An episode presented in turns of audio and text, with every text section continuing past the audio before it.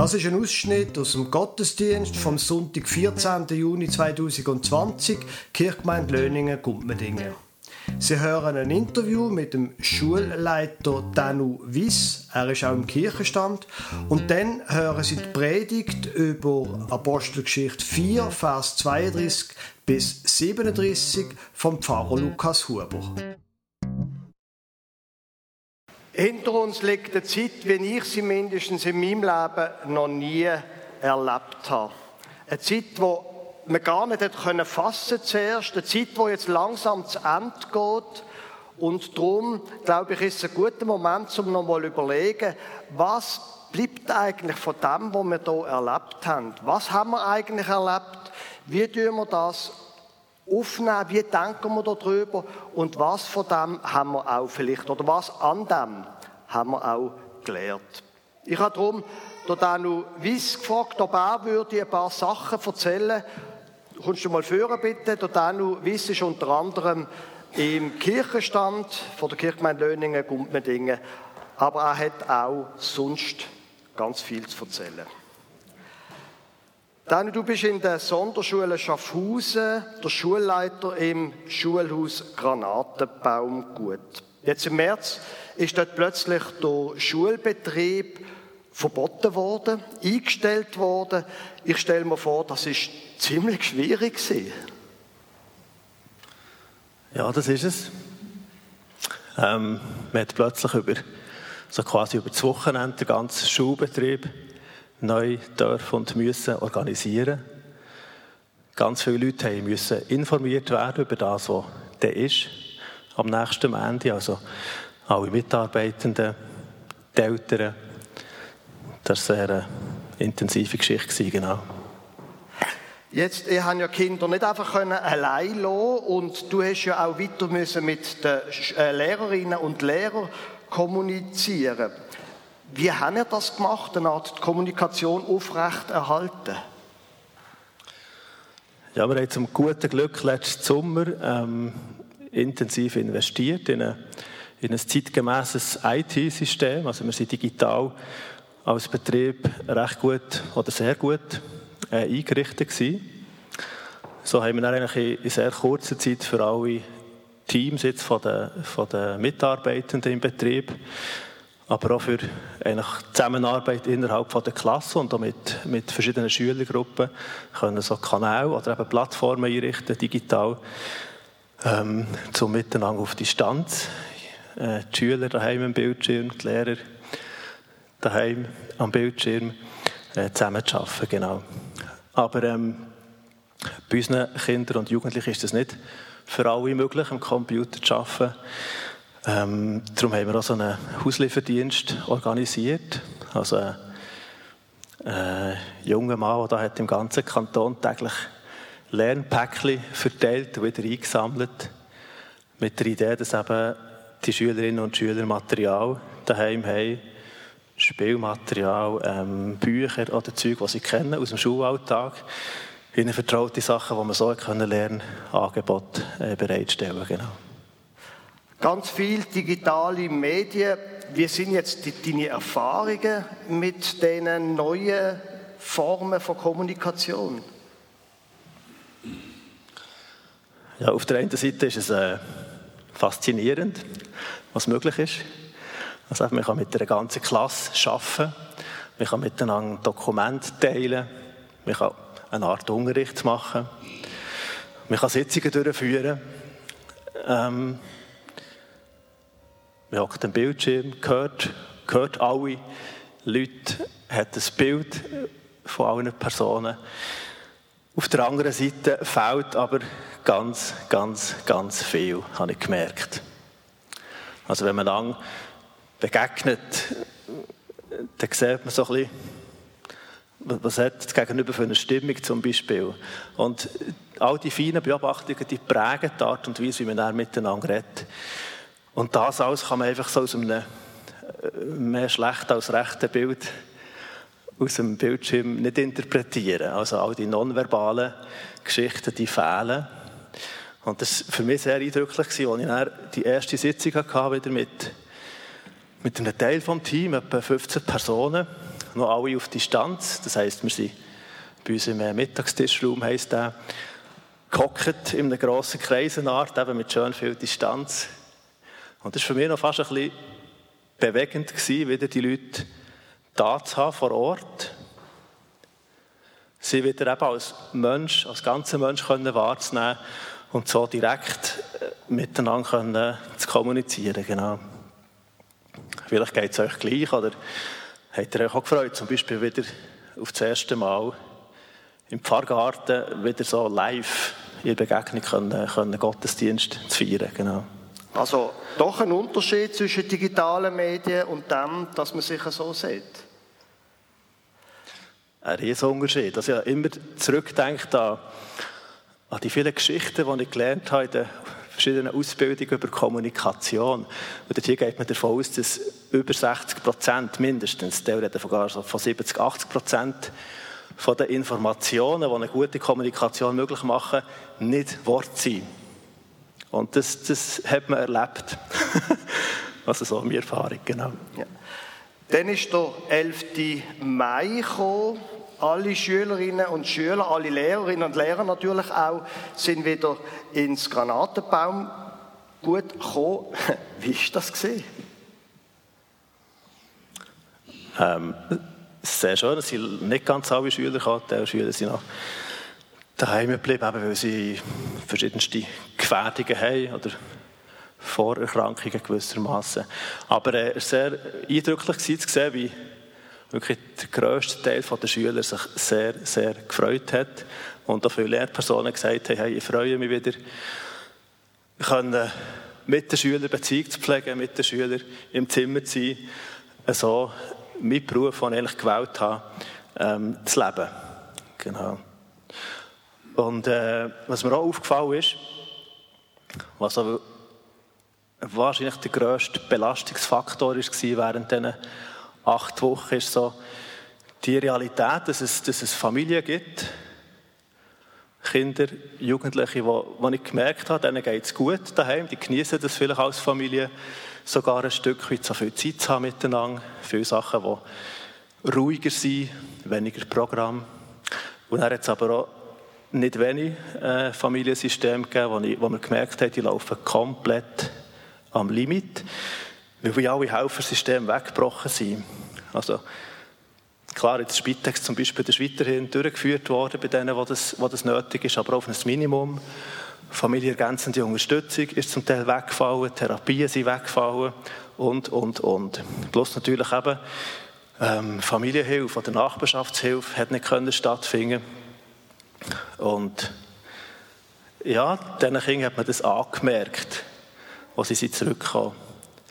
Und wir haben zum Teil auch während den 8 Wochen aktiv die Familie kontaktiert, wo wir gewusst haben, das ist sicher schwierig, weil ja die Kinder zum Teil im Sinne von Entlastung stundenweise oder nachmittagsweise oder so in Betrieb genommen, aber im Sinne von einer Notbetreuung, um die Familie ein bisschen zu unterstützen. Also da eben, wenn Begegnungen plötzlich nicht mehr möglich sind, bei Unterstützung von vielleicht etwas Schwächeren nicht mehr in der gleichen Art möglich sein, dann ist auch grosse Not entstanden, teilweise, genau. Der Predigtext steht in der Apostelgeschichte, auf dem Liederblatt, das Sie bekommen haben, steht der Abdruck. Die Apostelgeschichte, Kapitel 4, Vers 32 bis 37. Die Menge der Gläubigen aber war ein Herz und eine Seele. Auch nicht einer sagte von seinen Gütern, dass sie sein wären, sondern es war ihnen alles gemeinsam. Und mit großer Kraft bezeugten die Apostel die Auferstehung des Herrn Jesus, und große Gnade war bei ihnen allen. Es war keiner unter ihnen, der Mangel hatte. Denn wer von ihnen Land oder Häuser hatte, verkaufte sie und brachte das Geld für das Verkaufte und legte es den Aposteln zu Füßen, und man gab einem jeden, was er nötig hatte.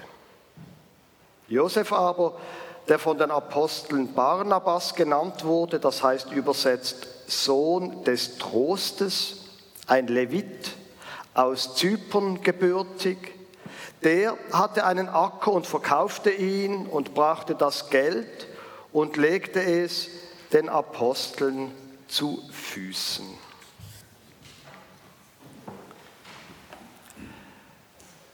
Liebe Gemeinde, das, was der Danu Wyss vorher erzählt hat, ist wie eine Art eine Einleitung zu dieser Predigt und umgekehrt, je nachdem, wie man es anschaut. Die Predigt ist eigentlich wie eine Erklärung für das, was wir vorher gehört haben. Vielleicht leuchtet Ihnen die Verbindung nicht auf den ersten Blick ein, darum lohnt es sich, den Text mal so ein bisschen nochmal anzuschauen. Ist Ihnen übrigens aufgefallen, gerade am Anfang, ein Herz und eine Seele. Falls Sie diesen Ausdruck schon einmal gehört haben, etwa zwei Leute sagen, ein Herz und eine Seele, dann kommt der Ausdruck genau von diesem Bibelvers von hier. Ein Herz und eine Seele stammt aus Apostelgeschichte 4. Allerdings ist normalerweise, wenn man von zwei Menschen redet, dass sie ein Herz und eine Seele ist, oft dann irgendwie von einem Liebespaar redet. Oder vielleicht braucht man das Wort auch für zwei Geschwister, die manchmal noch ein bisschen schwer haben, aber dann spielen sie mal schön im Sandkasten und dann sagen sie, sie sind ein Herz und eine Seele gewesen. Hier aber wird der Ausdruck gebraucht für eine ganze Gemeinschaft von Menschen. Das ist kurz nach Pfingsten und sie haben, wie der Text sagt, wie der Lukas schreibt, alles gemeinsam gehabt. Jetzt könnte man hier auf die Idee kommen, das ist wie eine Art ein Protosozialismus oder so. Das ist wie eine Art, so ein Text hat sich der Sozialismus können zum Vorbild nehmen, wenn er nicht grundsätzlich eine starke Neigung zum Atheismus und zur Kirchenfindlichkeit und insofern auch Gottfindlichkeit gehabt hätte. Alles gemeinsam, das ist doch die Idee vom Sozialismus und ich rede jetzt nicht von dem sozialistischen Unrechtsregime wie DDR oder wie Nordkorea oder China heute, sondern ich rede von der ursprünglichen Idee. Die Idee, dass das Privateigentum überwunden wird, der Kapitalismus überwunden wird, wie das heute ja immer noch Menschen gibt, die das wollen. Und die Idee, dass die Produktionsmittel gemeinschaftlich sind, also quasi Fabriken zum Beispiel, damit nicht einzelne Reiche können ganz viel Arme ausbeuten. Das ist die Grundidee vom Sozialismus. Sachen, Produktionsmittel sollen gemeinschaftlich sein. Und gemeinschaftlich legt man fest, was ein Mensch braucht und dann kriegen alle das Gleiche. Jetzt, wir wissen, dass das nicht funktioniert hat. Der Sozialismus. Nie hat es funktioniert. Nur manchmal denkt man schon, also ein bisschen mehr von dem wäre ja trotzdem auch heute vielleicht, Sie haben wahrscheinlich auch gelesen, dass in den USA in der Zeit, die hinter uns liegt, 40 Millionen Menschen ihre Arbeit verloren haben, 40 Millionen neue Arbeitslose und gleichzeitig habe ich gelesen, haben die Milliardäre von den USA ihr Eigentum um 20% können steigern. Und dann denkt man, muss das so sein? Und trotzdem, die Idee von Sozialismus als Staatsform, wo man den Menschen die Sachen wegnimmt und dann allen verteilt, die hat nie funktioniert. Es hat aber funktioniert, auch historisch, in kleinen Gruppen von Menschen. Qumran, das ist eine jüdische Sondergruppe, eine jüdische Sekte, wenn man so will, wenn man das jetzt nicht abwertend meint. In Qumran hat tatsächlich Gütergemeinschaft geherrscht. Qumran hat nicht überlebt, wie auch immer. Und heute gibt es immer noch Kommunitäten, die sagen, wir paar Familien zum Beispiel, wir haben das, was wir verdienen, gemeinsam. Jeder legt das, was er verdient, quasi in einen gemeinsamen Topf und jeder nimmt das, was er zum Leben braucht. Und so tun wir die Ungleichheit geringer machen und gleichen sie aus, die Ungerechtigkeit. Das kann funktionieren in kleinen Gruppen. Aber schon nach meinen Informationen zum Beispiel die ganze Bewegung von der Kibbutzim in Israel, wo das auch so war in vielen, das hat auch nicht so richtig funktioniert, weil von all denen, die gleich waren, sind dann eben doch, oder hört man, ein paar doch eben gleicher als die anderen. Also wenn überhaupt, funktioniert das nur in kleinen Gruppen.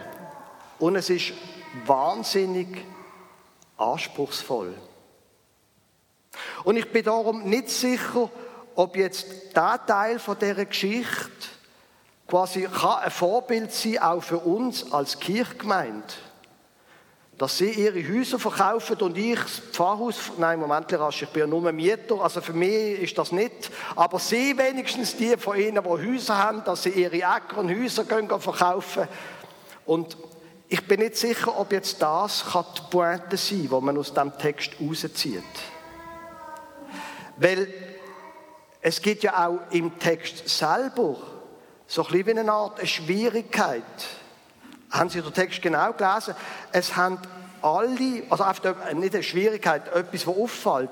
Es haben alle alles verkauft, aber dann plötzlich kommt da im Vers 36 der Josef, der hatte einen Acker und verkaufte ihn. Ist jetzt das der eben noch ein bisschen gleicher als alle anderen gleichen war? Es gibt die Auslegung von dieser Stelle, von dieser Zusammenfassung, weil das, was der Lukas, der Autor von der Apostelgeschichte, macht, ist ein Summarium, wie das in der Fachsprache heisst, ist eine zusammenfassende Schilderung. Es gibt die Auslegung davon, dass, wenn es vorne heisst, sie haben alles verkauft, dass man das nicht allzu wörtlich nehmen sollte, sondern eher so sollte verstehen, dass sie alle Profit, den sie mit ihren Eigentümern gemacht haben, mit ihren Häusern und Äckern, dass sie das gebracht haben, den Apostel. Und dann würde es Sinn ergeben, warum dass man nachher den Josef noch speziell raushebt, weil er eben den Acker offenbar, möglicherweise, je nachdem, wie man es verstehen will, eben wirklich verkauft hat.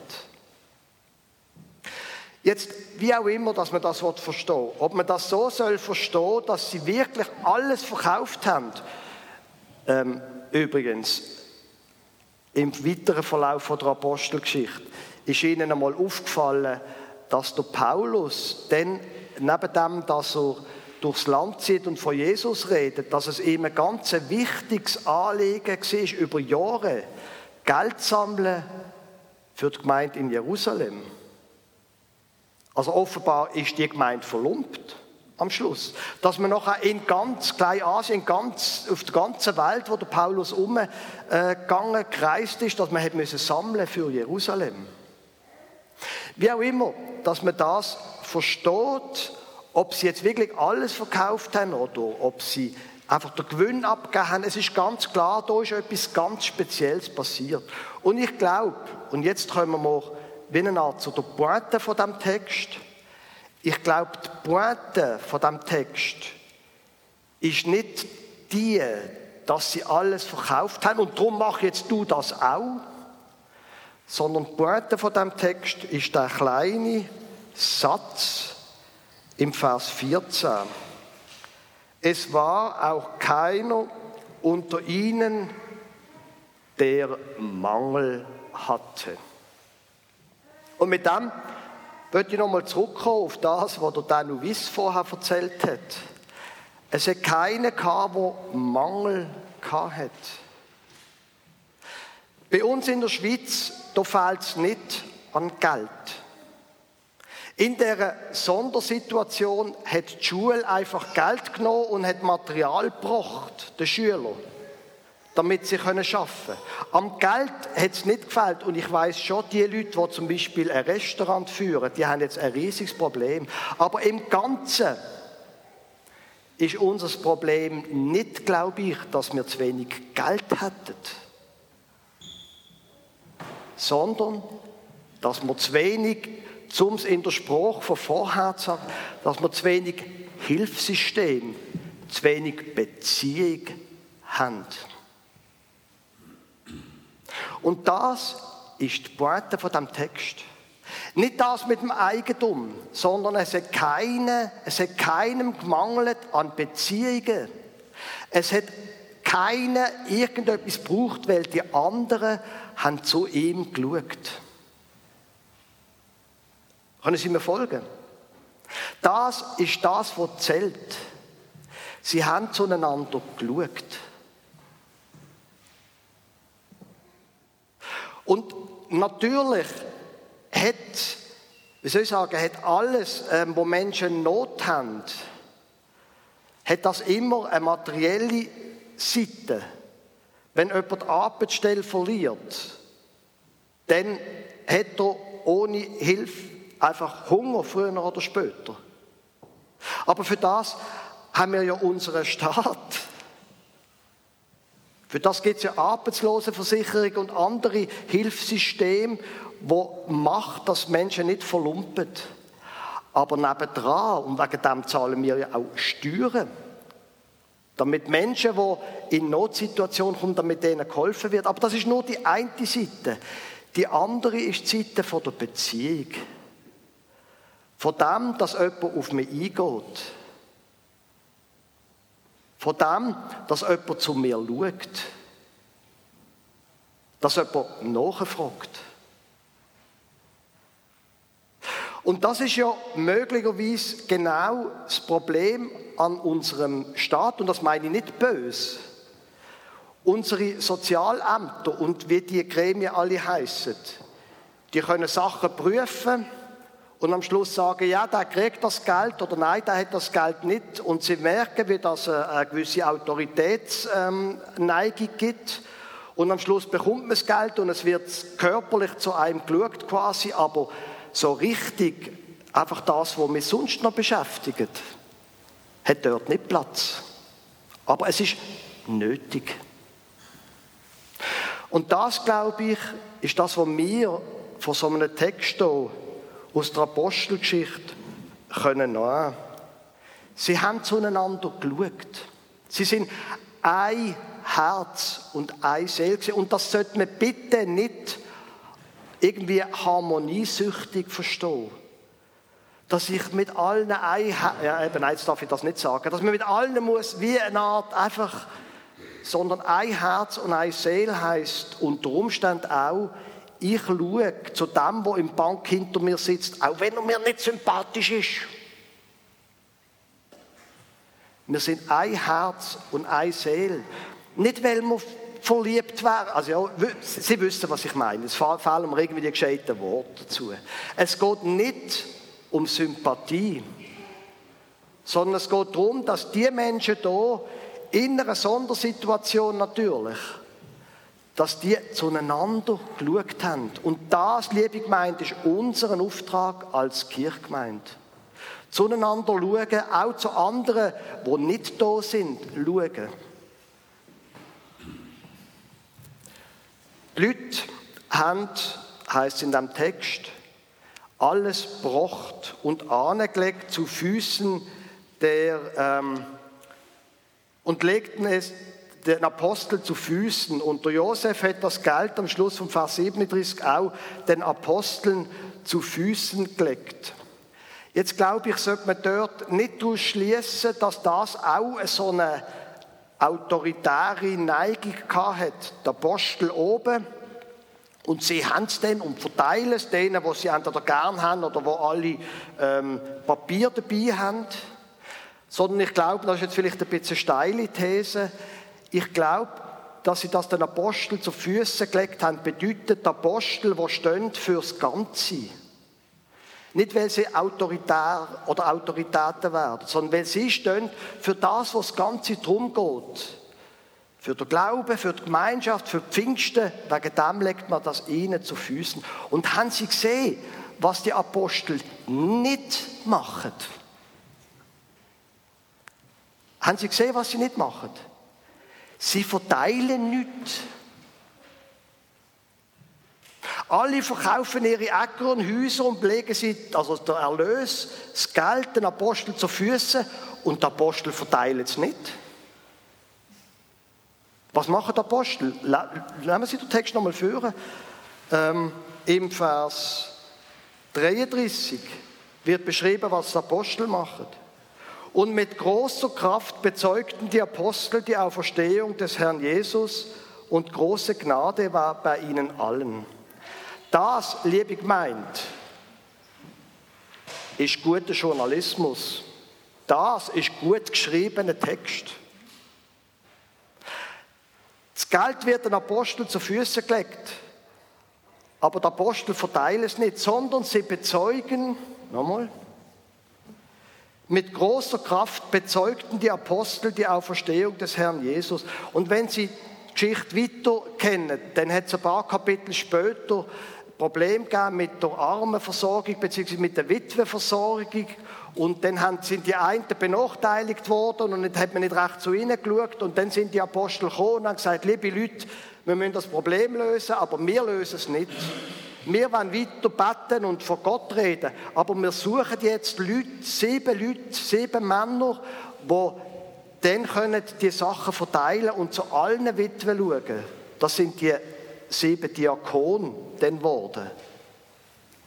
Und ich glaube, es ist für uns wesentlich, dass wir das beherzigen hier. Mit großer Kraft bezeugten die Apostel die Auferstehung des Herrn Jesus. Und große Gnade war bei ihnen allen.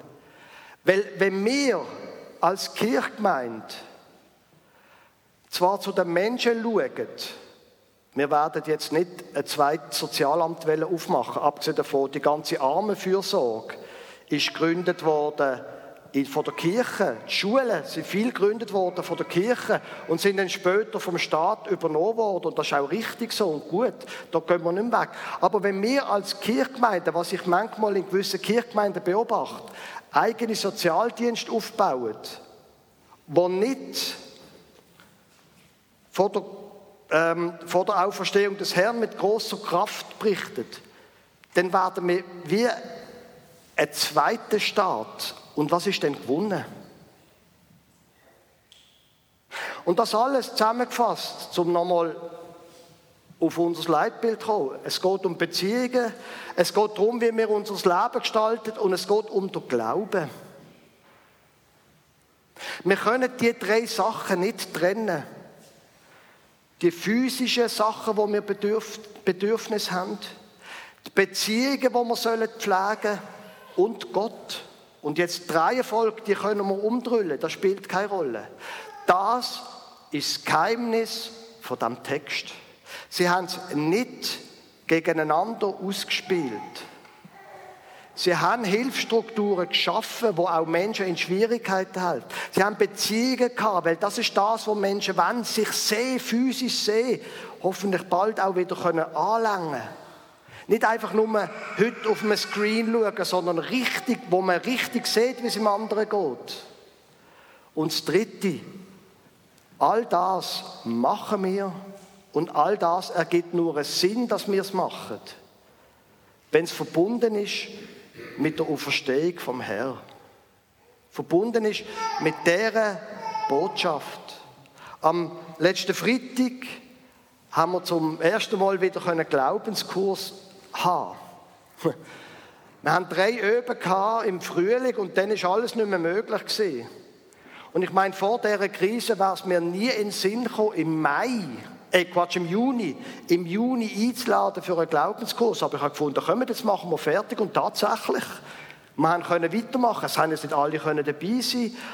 Und letzten Freitag ist es genau um die Auferstehung gegangen. Wir haben vor der Krise noch aufgehört mit der ganzen Geschichte von Karfreitag. Und jetzt am Freitag, wir haben noch mal kurz zurückgeschaut auf Karfreitag, ist es um die Auferstehung gegangen. Und jemand hat sehr schön gesagt, das mit dieser Auferstehung, das ist das Geheimnis. Das ist das, warum dass ich überhaupt von Gott rede. Wegen der Auferstehung. Die K-Geschichte ist einfach schlimm und alles und ich weiß ja, ich mache auch Fehler und meine Sünden und so weiter. Aber die Auferstehung, der Tod ist überwunden. Ich gehe nicht, wenn ich an mein Lebensende denke, ich gehe nicht auf den Tod zu, sondern aufs Leben. Wenn der Jesus auferstanden ist, und zwar nicht einfach wiederbelebt, wie der Lazarus in der Evangelien, sondern wenn er richtig auferstanden ist, so wie er auferstanden ist, dann ist der Tod überwunden. Und auf mich wartet das Leben. Die Botschaft, ohne die ist alles andere schön, aber es bringt uns nicht weiter. Unser Auftrag ist es, diese drei Sachen zusammenzuhalten. Dass wir zum Menschen schauen, auch in ihren körperlichen Bedürfnissen oder was auch immer das da ist. Dass wir unsere Beziehungen pflegen und dass wir von der Auferstehung von Jesus reden. Und dass er lebt und heute bei uns noch lebt. Amen.